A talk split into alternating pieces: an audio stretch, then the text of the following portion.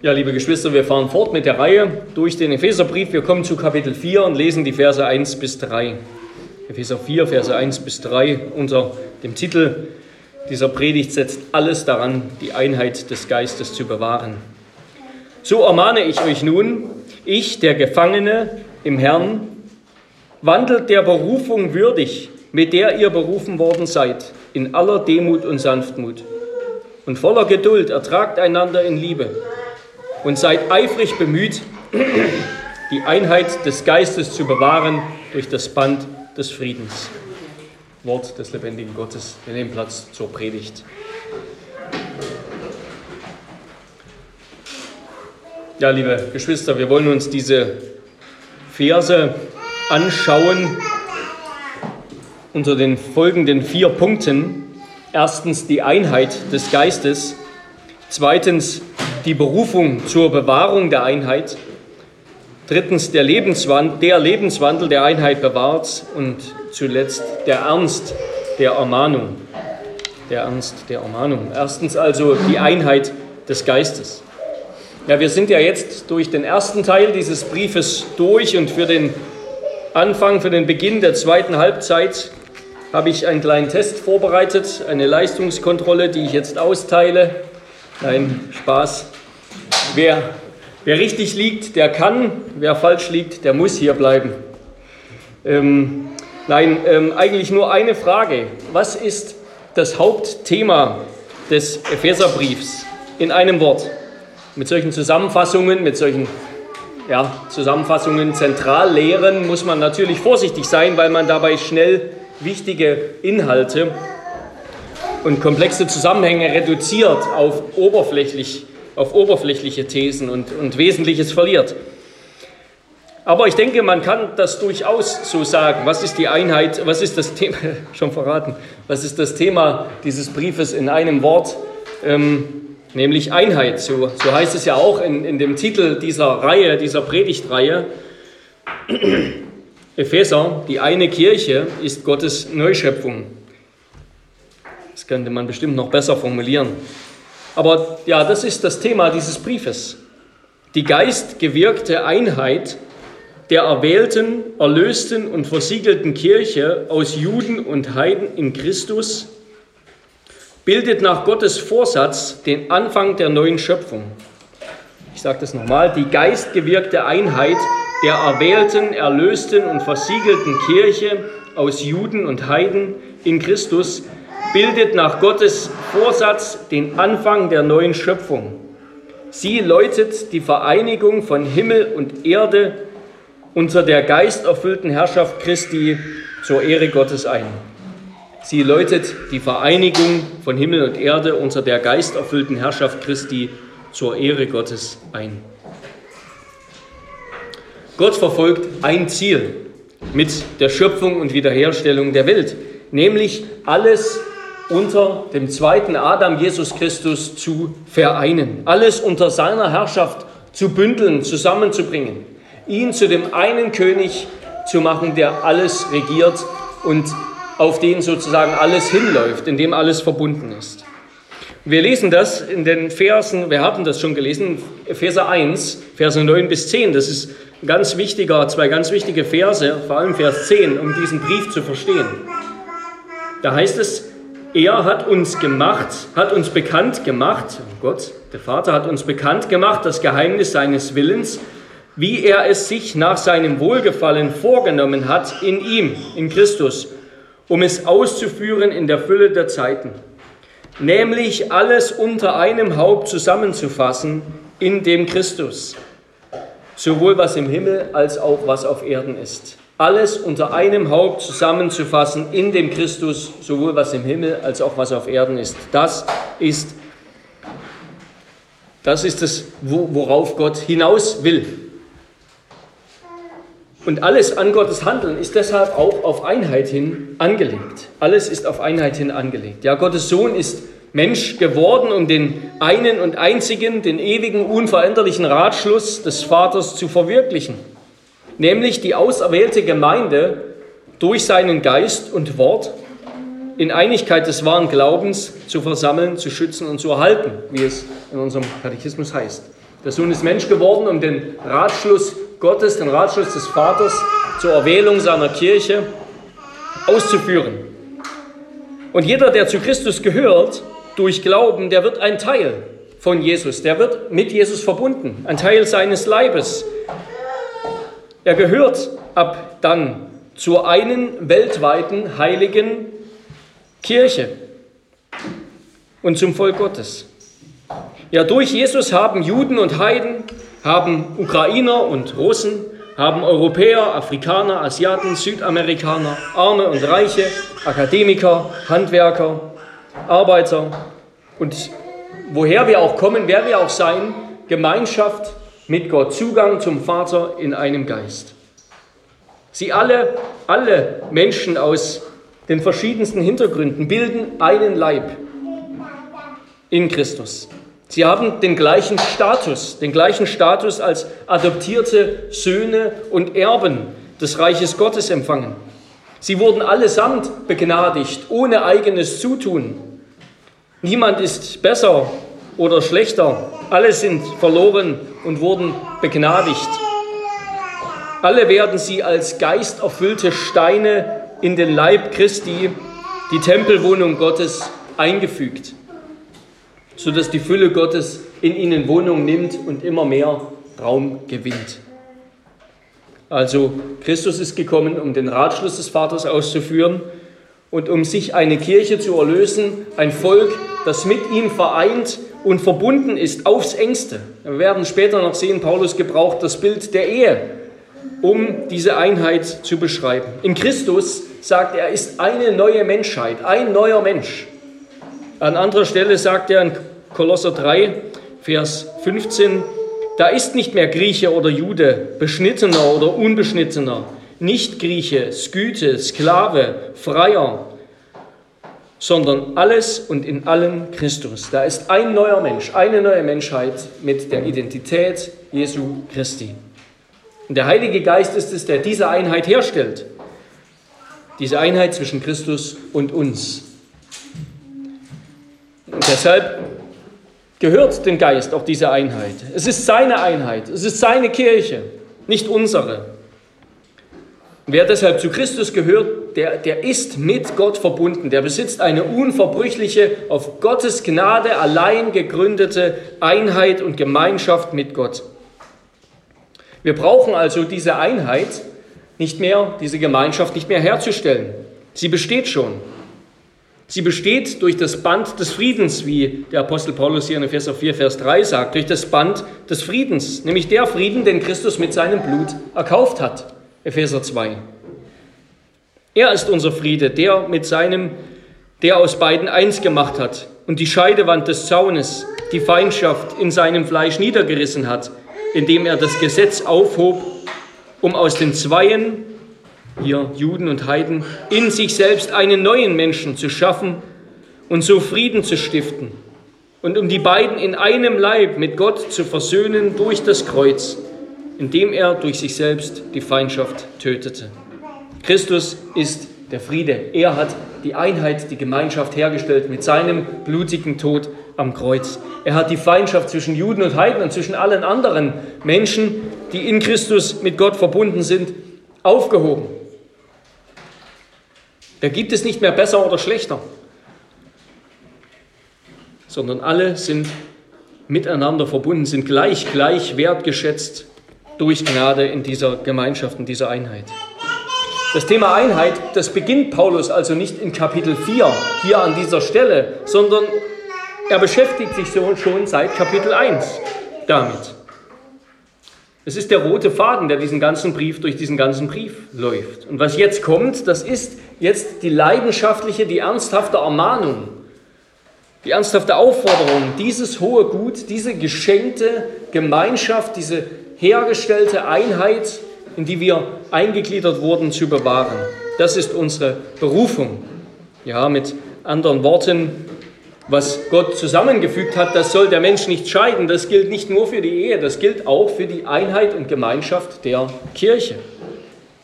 Wir sollen es nicht scheiden, sondern bewahren. Sondern bewahren. Und damit kommen wir zum zweiten Punkt, nämlich eben dieser Berufung. die wir jetzt haben. Die Berufung zur Bewahrung der Einheit. Die Einheit zu bewahren, die Gott hergestellt hat, in die er uns eingegliedert hat. Epheser 4. Ich lese nochmal diese Verse 1 bis 3. So ermahne ich euch nun, ich, der Gefangene im Herrn, wandelt der Berufung würdig, mit der ihr berufen worden seid, in aller Demut und Sanftmut und voller Geduld ertragt einander in Liebe und seid eifrig bemüht, die Einheit des Geistes zu bewahren durch das Band des Friedens. Die erste Ermahnung, die Paulus hier mehr oder weniger ausspricht in diesem Brief, die gilt der Einheit. Die gilt der Einheit. Die gilt nicht etwa der Diakonie, also anderen zu helfen. Die gilt nicht der Nächstenliebe im breiteren Sinne. Die gilt nicht anderen Dingen, die gilt der Einheit. Warum? Warum ist Einheit so wichtig?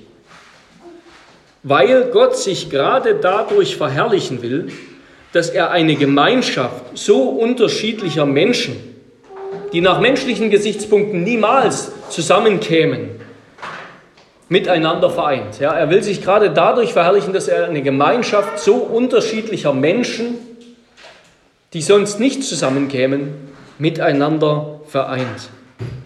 Eine Gemeinschaft, die eben die Einheit widerspiegelt, die Gott, die Gottes Wesen, die seinem eigenen Wesen entspricht. Mit unserer Einheit spiegeln wir sein Wesen wider. Denn Gott ist ja der, der eine Gott ist ja eine Einheit dreier verschiedener, nicht identischer Personen von Vater, Sohn und Geist. Und er in seinem Wesen ist die vollkommenste, die schönste Einheit liebender Harmonie. Da ist die höchste Offenheit zueinander, die größte Zuneigung zueinander, die größte Liebe zueinander, die in Ewigkeit nicht abnimmt. Als ein Gott der Beziehungen sozusagen, der in sich selbst drei Beziehungen führt, ist es Gottes Absicht, eine Welt voller Beziehungen zu schaffen. Beziehungen, die seine Einheit widerspiegeln. Und worin besteht, also das ist der Grund, warum Einheit wichtig ist. Ja? Worin besteht diese Einheit? Ja, Einheit allgemein, jetzt mal ganz unabhängig von dem Christlichen, Einheit allgemein ist, könnte man vielleicht sagen, das Zusammengehören oder das Zusammenwirken verschiedener einzelner Teile zu einem harmonischen Ganzen. Ja, das Zusammengehören, das Zusammenwirken verschiedener einzelner Teile zu einem harmonischen Ganzen. Ihr Gegensatz ist ein zusammenhangsloses, zufälliges Nebeneinander von Einzelnen. Und diese Einheit, die finden wir überall. Ja, die finden wir nicht nur in der Kirche, die finden wir in der Natur. So, ja, das, daraus besteht alles. Die Einheit in Atomen von Protonen, Elektronen, Neutronen, nicht, dass ich davon viel verstehen würde, aber doch finden wir überall in der Natur Muster von Einheit. Wir finden Einheit im menschlichen Körper, ja, wie die ganzen Glieder zusammen funktionieren als ein, als ein Ganzes. Wir finden Einheit, das Phänomen der Einheit im menschlichen Miteinander. Und auch die Sehnsucht nach Einheit. Alle Menschen sehnen sich nach Einheit.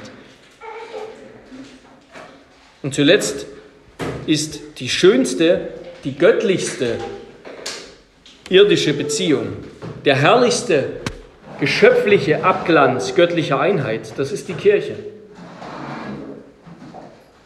Die Gemeinde Jesu Christi ist der herrlichste Abglanz göttlicher Einheit in dieser Welt. Es ist ein Vorgeschmack auf die Ewigkeit. Die Kirche ist ein Vorgeschmack auf die Ewigkeit, eine eine Botschaft der Ewigkeit auf dieser Erde. Und deshalb ist es jetzt unsere vorrangige Berufung als Mitglieder, als Glieder einer lokalen Gemeinde, in der sich die universale Kirche manifestiert. Ja, also die katholische Kirche, die weltweite Kirche manifestiert sich, wird real, findet ihr Dasein in jeder einzelnen lokalen Gemeinde wo das Wort, die das, wo das Wort im Mittelpunkt steht, die durch das Wort lebt. Also unser, unsere vorrangige, vorrangige Berufung als Glieder einer lokalen Gemeinde ist es darum, diese Einheit des Leibes Christi zu bewahren. Sie zuerst einmal in unserer Mitte, in der Gemeinde zu bewahren und dann auch darüber hinaus. Und da, da wird ganz deutlich noch einmal, wenn wir hier über Einheit nachdenken, dass es unmöglich ist, dass jemand als Christ außerhalb oder ohne eine Gemeinde lebt oder nur online, wie das ja jetzt eigentlich vielleicht erst seit, weiß nicht, zehn Jahren möglich ist mit Online-Gottesdiensten, wahrscheinlich nicht mal, was kein Gottesdienst im biblischen Sinne ist, nur ein, ein Ersatz im Notfall. Ja, es ist unmöglich, dass jemand als ein Christ außerhalb der Gemeinde, ohne Gemeinde lebt. Ein Christ wurde ja nicht nur, wir wurden nicht nur mit Christus vereint, sondern auch miteinander. Ja, so wie unsere natürliche Geburt uns hineinwirft in ein Netz von Beziehungen, Vater, Mutter, Geschwister und so weiter, so auch unsere geistliche Wiedergeburt wirft uns in ein Netz von Beziehungen. Alle Bilder, die die Schrift gebraucht für Kirche, die bringen ein Leben in Einheit, ein Leben in Gemeinschaft zum Ausdruck. Ja? Der Leib, die Herde, der Weinstock und so weiter, könnten wir jetzt alles durchgehen, die Familie. Wenn das Alte Testament, wenn das Neue Testament von Gläubigen spricht, von Jüngern oder wie auch immer sie genannt werden, dann, dann sind das immer Gemeindeglieder. Ja, das heißt nicht Gemeindeglieder, aber das sind immer Gemeindeglieder. sind lebendige Glieder der sichtbaren Bundesgemeinschaft. Im Alten Testament der sichtbaren Bundesgemeinschaft Israels und im Neuen Testament der sichtbaren Bundesgemeinschaft des geistlichen wahren Israels, der Kirche. Das, die Bibel kennt kein Christsein ohne Kirche, weil wir unsere Einheit mit Gott bedeutet immer auch unsere Einheit, unsere Gemeinschaft mit den Geschwistern. Und es ist deshalb notwendig, sich der Kirche anzuschließen und die Einheit mit ihr zu suchen, wie wir auch gleich dann gemeinsam bekennen wollen mit dem Bekenntnis, dem niederländischen Glaubensbekenntnis, Artikel 28. Es ist unser Auftrag, so Paulus, der Berufung zu solcher Einheit würdig zu wandeln. Ja, der Berufung zu solcher Einheit würdig zu wandeln. Und bevor wir jetzt konkret zu diesem Wandel, zu diesem Leben würdig der Berufung zur Einheit kommen, noch ein zusammenfassendes Wort über die Grundlage christlicher Einheit. Christliche Einheit in der Gemeinde, auch darüber hinaus, beruht auf Wahrheit. Sie beruht auf dem gemeinsamen Bekennen der Wahrheit. Ja, Praxis entsteht aus Theologie, Ethik, aus Dogmatik. Das wird ganz besonders an Paulus Briefen deutlich und auch an anderen Briefen im Neuen Testament, die, die immer das gleiche Muster verfolgen, die gleiche Struktur haben, nämlich dass Paulus damit beginnt, was Gott getan hat, und dann kommt er zu dem, was wir deshalb tun sollen, was wir zu tun haben. Also zuerst die Dogmatik und dann die Ethik könnten wir sagen. Das gemeinsame Bekenntnis zur Wahrheit das bildet die Grundlage, ja, das bildet die Grundlage für Einheit. Das ist nicht an sich alles, was zur Einheit dazugehört. Das gemeinsame Bekennen ist nicht Einheit an sich.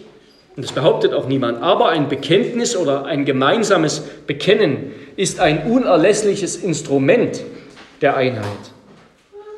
Wir kommen nur zusammen, wenn wir einen gemeinsamen Nenner haben. Und das wird gerade auch in diesem Brief deutlich. Ja, Paulus erörtert drei Kapitel lang, erörtert er Einheit, die Einheit, die wir in Christus mit Gott haben, durch den Geist. Und jetzt kommt er dazu und sagt, diese Einheit sollt ihr bewahren, diese Einheit sollt ihr festhalten, das ist euer Auftrag, das ist eure Berufung. Jetzt ermahnt er uns, diese Einheit zu bewahren. Also Lehre bildet das Fundament für Einheit.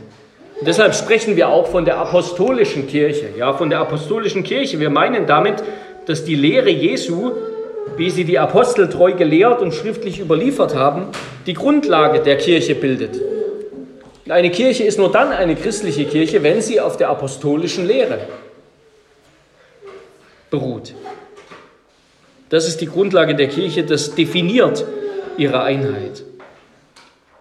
Und damit komme ich zum dritten Punkt, der Lebenswandel der Einheit bewirkt, der Lebenswandel der Einheit bewirkt. Aber, um gleich weiterzumachen, aber Einheit ist nicht nur etwas rein Gedankliches. Ja, Einheit ist nicht nur ein Bekenntnis schreiben und das dahinlegen oder das vielleicht aufsagen und dann, dann ist das alles, was, was wir unter Einheit verstehen. Nein, sie ist immer eine konkrete Gestalt in der Wirklichkeit. Sie besteht in liebenden Beziehungen der Christen zu Gott zueinander. Christliche Einheit, das sind die liebenden Beziehungen der Christen zu Gott und zueinander. Und ich zitiere, Einheit zu bewahren heißt deshalb, lebendige Beziehungen zu bewahren und zu vertiefen. Einheit zu bewahren heißt deshalb lebendige Beziehungen, die natürlich eben auf der Grundlage der Wahrheit fußen, zu bewahren und zu vertiefen. Der Wert dieser Einheit wird gerade daran erkannt, dass, dass hier in der Gemeinde eben Menschen zusammenkommen, die nach rein menschlichem Ermessen niemals zusammenkämen, weil zu hohe Hürden zwischen ihnen bestehen. Kulturelle, soziale und aller Art Hürden. Der Wert dieser Einheit wird gerade daran erkannt, dass Menschen zusammenkommen, die nach rein menschlichem Ermessen niemals zusammenkämen. Und je intensiver sich solche völlig unterschiedlichen Menschen, je intensiver solche völlig unterschiedlichen Menschen einander lieben und einander dienen, desto höherwertiger ist die Einheit der Gemeinde. Je intensiver solche völlig unterschiedlichen Menschen einander lieben und dienen, desto höherwertiger ist die Einheit einer Gemeinde. Der Kleber, der sie zusammenhält, das ist nur die göttliche Berufung und Liebe. Das sind keine menschlichen Motivationen und irgendwelche Vereinsgedanken oder sonst was. Nein, würde man die göttliche Berufung, die göttliche Liebe nehmen aus dieser Gemeinschaft, dann würde sie zerbrechen, dann würde sie zerfallen, würde jeder in seine, eigene, seine eigenen Wege gehen. Aber die göttliche Berufung, die göttliche Liebe klebt uns zusammen.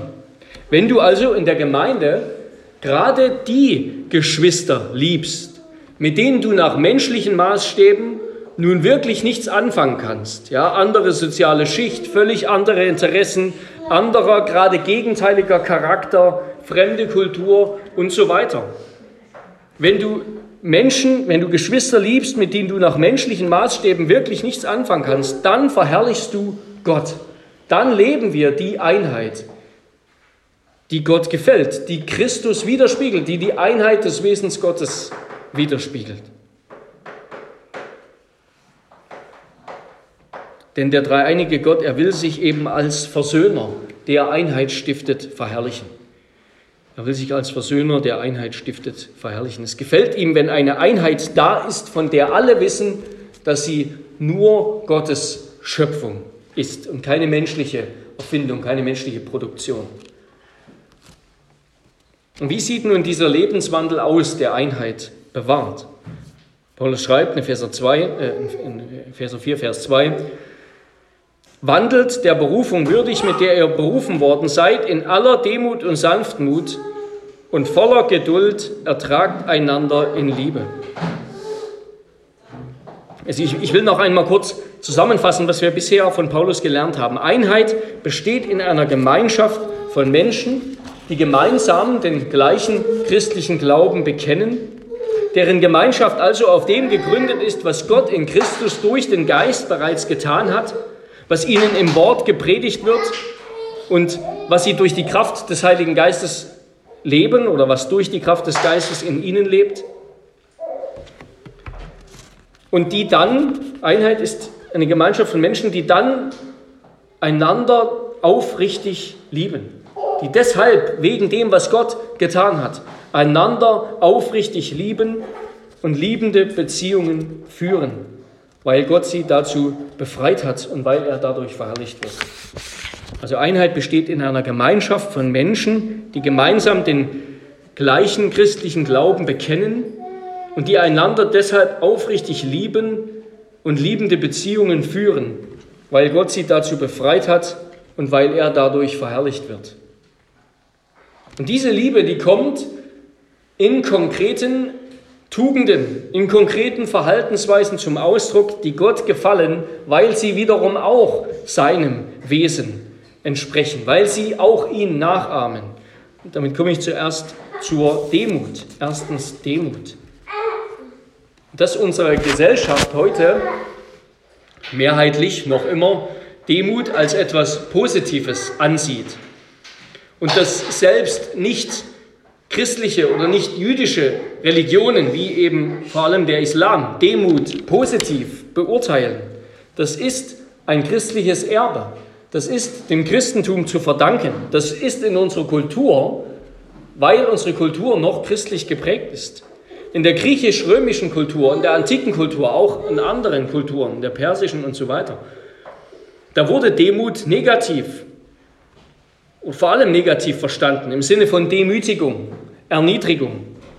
Denn öffentliche Ehre, das Gegenteil von Schande oder Scham, öffentliche Ehre wurde als der höchste Wert angesehen. Ja? Das war das Wichtigste. Und das Schlimmste, was jemandem passieren konnte, war, dass er niedrig und schwach erscheint. Aber in der biblischen, in der alt- und neutestamentlichen Weltanschauung ist Demut gepaart mit Sanftmut etwas Positives, etwas Wertvolles, etwas Gutes. Denn Gott selbst ist demütig und Jesus war sanftmütig und demütig. Ist sanftmütig und demütig. Dass Demut also als etwas Positives verstanden wird, auch außerhalb der Kirche, in der Gesellschaft, das ist ein christliches Erbe. Der Demütige, der stellt nicht sich selbst in den Mittelpunkt, sondern Gott. Bescheidenheit prägt seine Selbsteinschätzung. Er dient den Geschwistern ohne Hintergedanken, ja, sondern er hat dabei das Wohl des anderen im Blick, nicht sein eigenes. Er hat vorrangig das Wohl des anderen im Blick, nicht sein eigenes und er, deshalb dient er seinen Geschwistern. Sein Dienst ist auch kein Vorwand für Herrschaft, also dass er dient, um doch irgendwie zu herrschen. Und er will sich in seinem Dienst auch nicht selbst, nicht selbst verwirklichen oder selbst verherrlichen. Und wenn er dient, dann stellt er auch nicht den Bedienten in den Mittelpunkt, als ob sich alles um ihn dreht, sondern er stellt Gott in den Mittelpunkt. Sein Dienst besteht darin, anderen dabei zu helfen, Gott in den Mittelpunkt zu stellen. Sein Dienst besteht darin, das ist es, was der Demütige tut, anderen dabei zu helfen, Gott in den Mittelpunkt zu stellen. Und er ist dabei angetrieben von Liebe. Damit komme ich zur Sanftmut. Ja, das, was uns als Menschen natürlich ausmacht, was aus uns Sündern auf natürliche Weise herauskommt, wenn wir in Situationen von Druck und Stress und und so weiter kommen, dann ist das Zorn, Ärger und Wut. Ja, Zorn, Ärger und Wut, ist das natürliche Produkt des sündhaften Herzens. Davon haben wir genug und davon können wir immer genug produzieren. Daran fehlt es uns nicht. Und unsere Industrie und unsere Unterhaltungsindustrie und Kultur die spiegelt genau das wider und die krönt es oft noch mit Lorbeeren. Ja, wer seine Wut am besten fokussiert, wer seine Rache konzentriert, wer Gewalt am schlauesten, am besten einsetzt, der ist es, der am Ende gewinnt in, in Filmen oder so. Ja. Und zugleich ist in unserer Gesellschaft kein gerechter Zorn da. Ja, kein heiliger Zorn über Gotteslästerung zum Beispiel. Oder wenn Schwache Unrecht leiden, wenn Kinder ermordet werden im Mutterleib. Darüber gibt es keine Wut, keinen Zorn, keinen Ärger. Der Zorn der Welt, die Wut der Welt, die ist rein egoistisch. Und wir neigen auch dazu. Der Sanftmütige aber, er hat diese ungebändigte Kraft, diese rohe Gewalt, aus seinem Werkzeugkasten sozusagen herausgeworfen. Ja? Das ist nicht, sind nicht die Mittel, die er benutzt. Er strebt nicht danach, andere zu beherrschen, sondern er will Menschen gewinnen. Und das geht nicht durch Zwang oder Streit, sondern durch Freundlichkeit und der Bereitschaft, Opfer zu bringen. Er gibt sich selbst als ein Vorbild, um andere zu überzeugen. Er hütet sich vor endlosen, erhitzenden Diskussionen ohne Ergebnisse. Und er betet für die Widerspenstigen und ermahnt sie liebevoll, dass Gott ihnen Gnade zur Umkehr schenke. So viel zum Sanftmütigen. Damit drittens zum geduldigen Ertragen. Geduldiges Ertragen. Es predigt sich natürlich wunderbar leicht ja, über Demut und Sanftmut. Darüber kann man immer schön reden. Und es ist auch leicht, das zu leben, solange wir nur von Bewunderern oder von Freunden oder von Gleichgesinnten umgeben sind. Aber in Wirklichkeit, in der Wirklichkeit, in der wir leben, ja, bedeutet das, bedeutet Demut und Sanftmut, es bedeutet Menschen zu ertragen, mit Menschen umzugehen, die es uns schwer machen, die sich töricht verhalten, die ihre Versprechen brechen, die zuerst an sich selbst denken, die nicht so wollen, wie ich will und so weiter. Ja, das ist das reale Leben, das normale Leben, wie wir es empfinden in der Gesellschaft, in der Familie, auch in der Gemeinde. Und deshalb, wenn ich demütig und sanftmütig sein will, dann muss, brauche ich auch ein, die Bereitschaft, die geduldige Bereitschaft zum Ertragen. Ich muss den anderen auch ertragen, um ihn dann, ihm dann in meiner Demut zu dienen, um ihn dann mit Sanftmut zu gewinnen.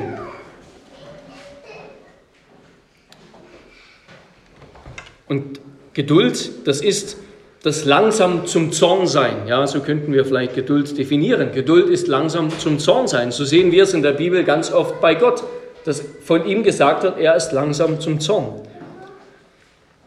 Geduld ist wiederholte Bereitschaft zu vergeben statt zu verurteilen.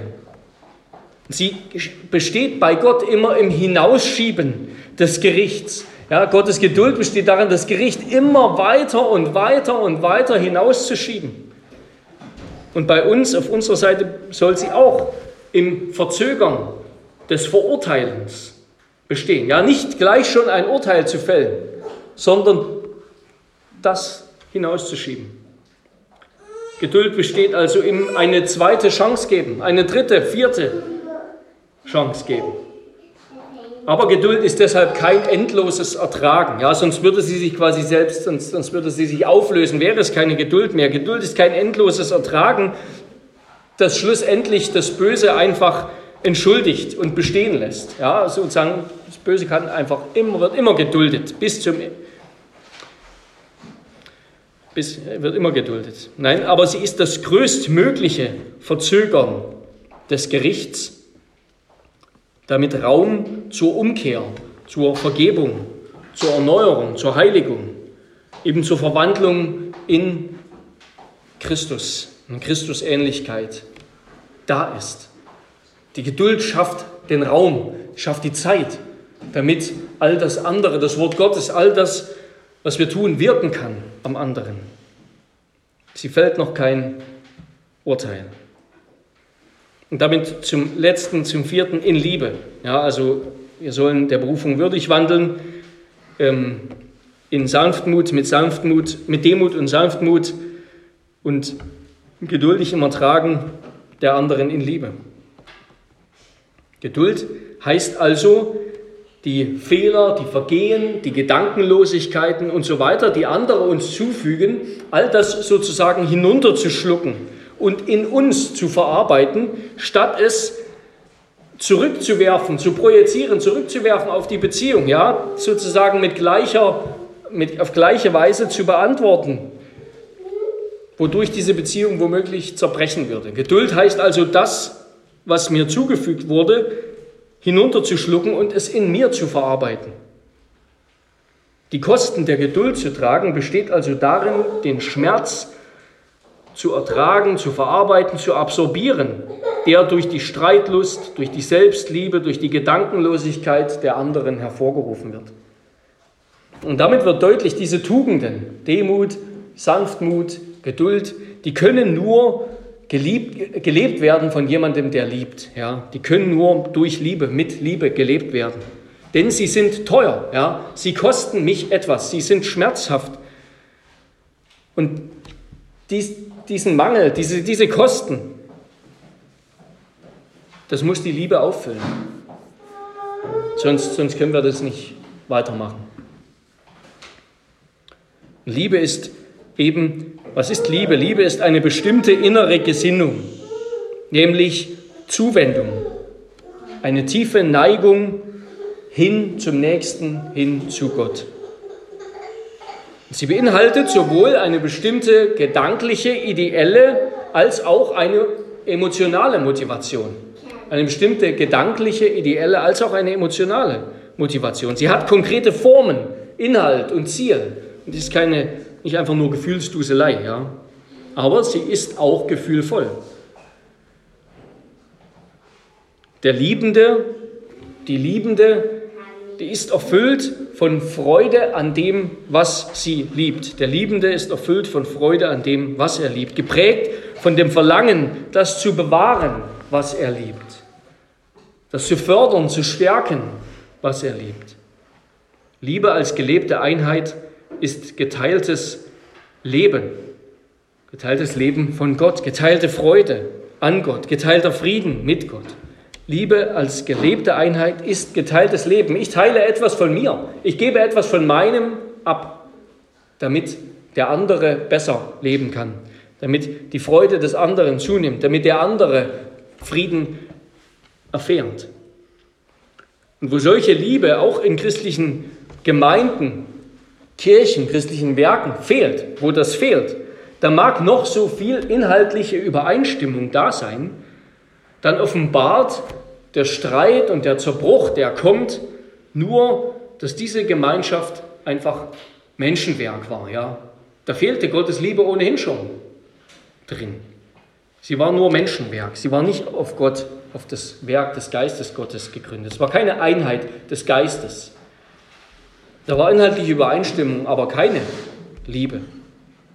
Aber es kommt auch vor, dass echte Liebesbande zerreißt und zerbricht. Und das ist dann etwas sehr Schmerzhaftes und Gott entehrendes. Also wir können vielleicht zusammenfassen, die Einheit der Gemeinde wird durch gegenseitige, geistgewirkte Liebe bewahrt. Die Einheit der Gemeinde wird durch gegenseitige geistgewirkte Liebe bewahrt, die sich, die zum Ausdruck kommt in zum Beispiel ja, Demut, Sanftmut, Geduld. Das ist ja nicht alles, könnte man noch mehr hinzufügen.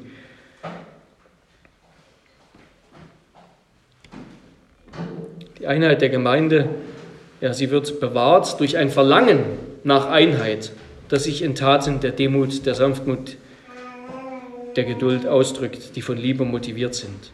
Durch ein Verlangen nach Einheit, das sich in Taten der Demut, Sanftmut und Geduld ausdrückt, die von Liebe motiviert sind.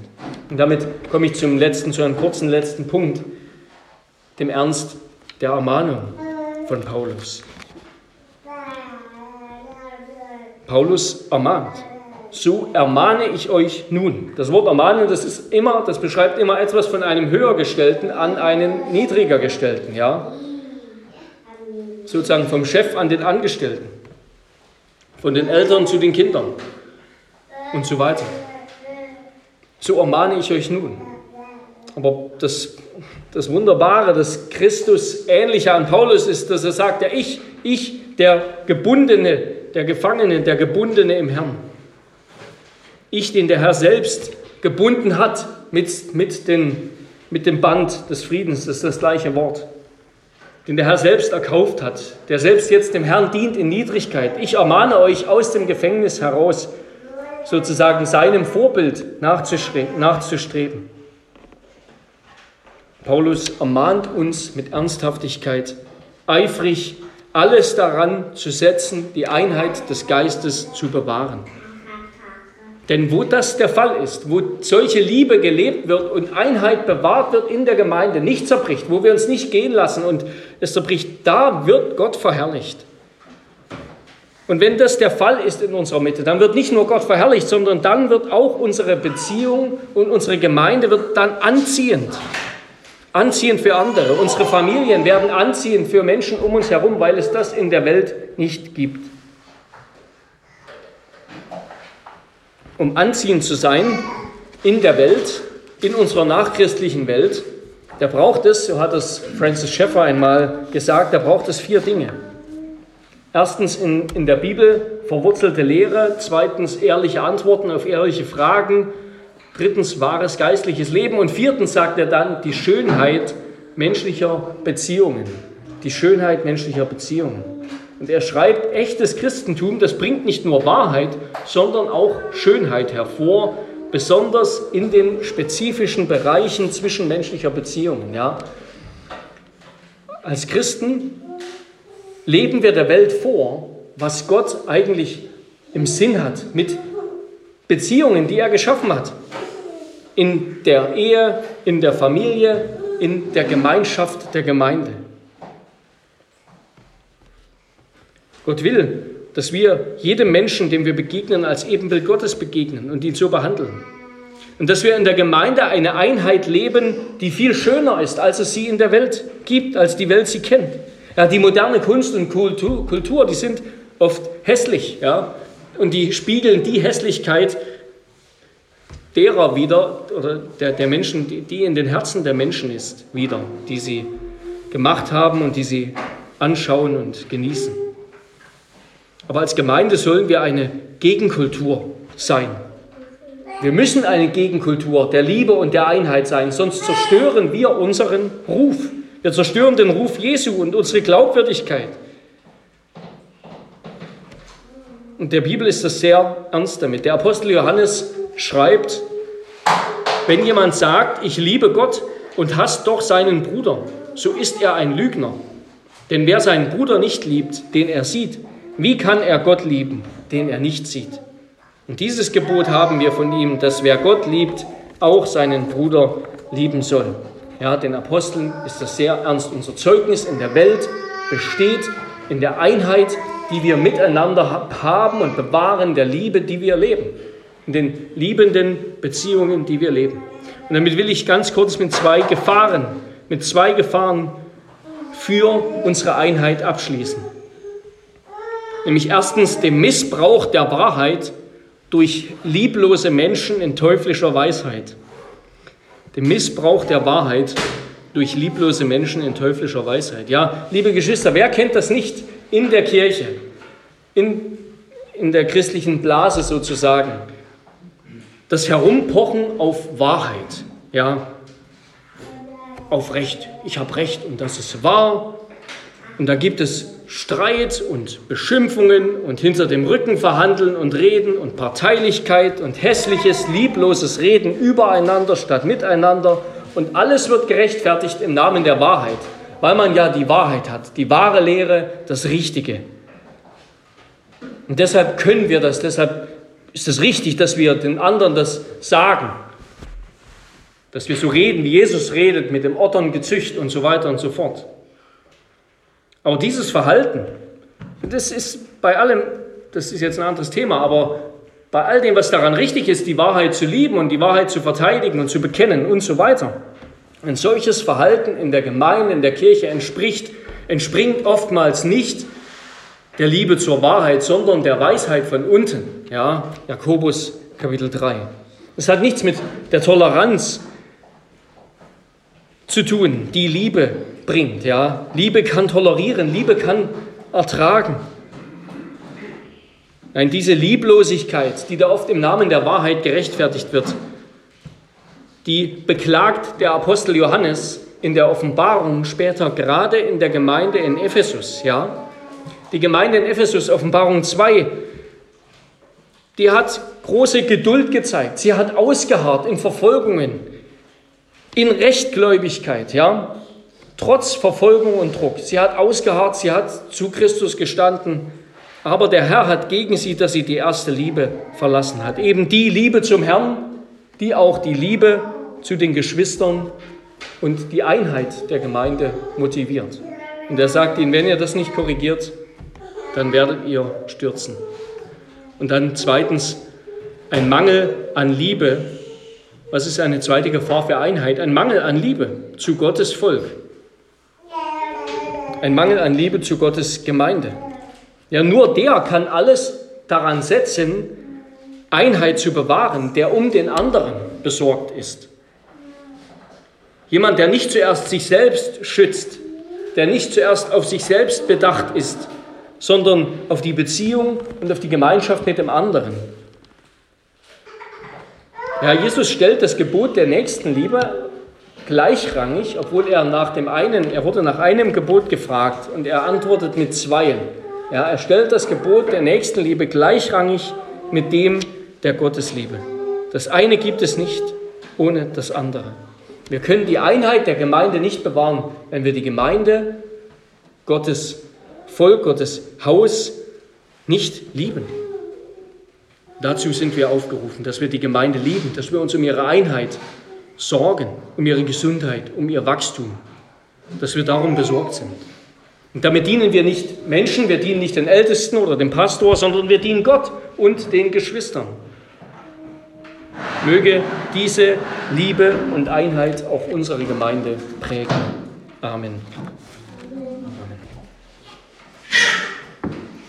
Herr unser Gott, wir danken dir für dein Wort. Ja, wir wissen, dass dein Wort nicht nur Informationen beinhaltet, sondern dass dein Wort eine Kraft besitzt, uns zu überzeugen und nicht nur uns zu überzeugen, sondern uns von toten, leblosen Menschen und Seelen, von Menschen, die all das nicht vermögen und nicht haben, zu geisterfüllten, lebendigen, liebenden Menschen zu machen. Ja, denn es ist die Kraft deines Heiligen Geistes, es ist die Kraft der Schöpfung, die Kraft der Neuschöpfung, die aus deinem Wort wirkt. Und so bitten wir dich von ganzem Herzen und vertrauen dir zugleich, dass du diese Einheit und diese Liebe und all das, was wir heute gehört haben, auch in unserer Gemeinde, in unseren Herzen, in jeden einzelnen von uns bewirkst. Das beten wir in Jesu Namen. Amen. Wir wollen antworten auf die Predigt mit dem Lied von Faltblatt, aus dem Faltblatt. Ich glaube, dass die Heiligen, ich glaube, dass die Heiligen Strophen 1 bis 4.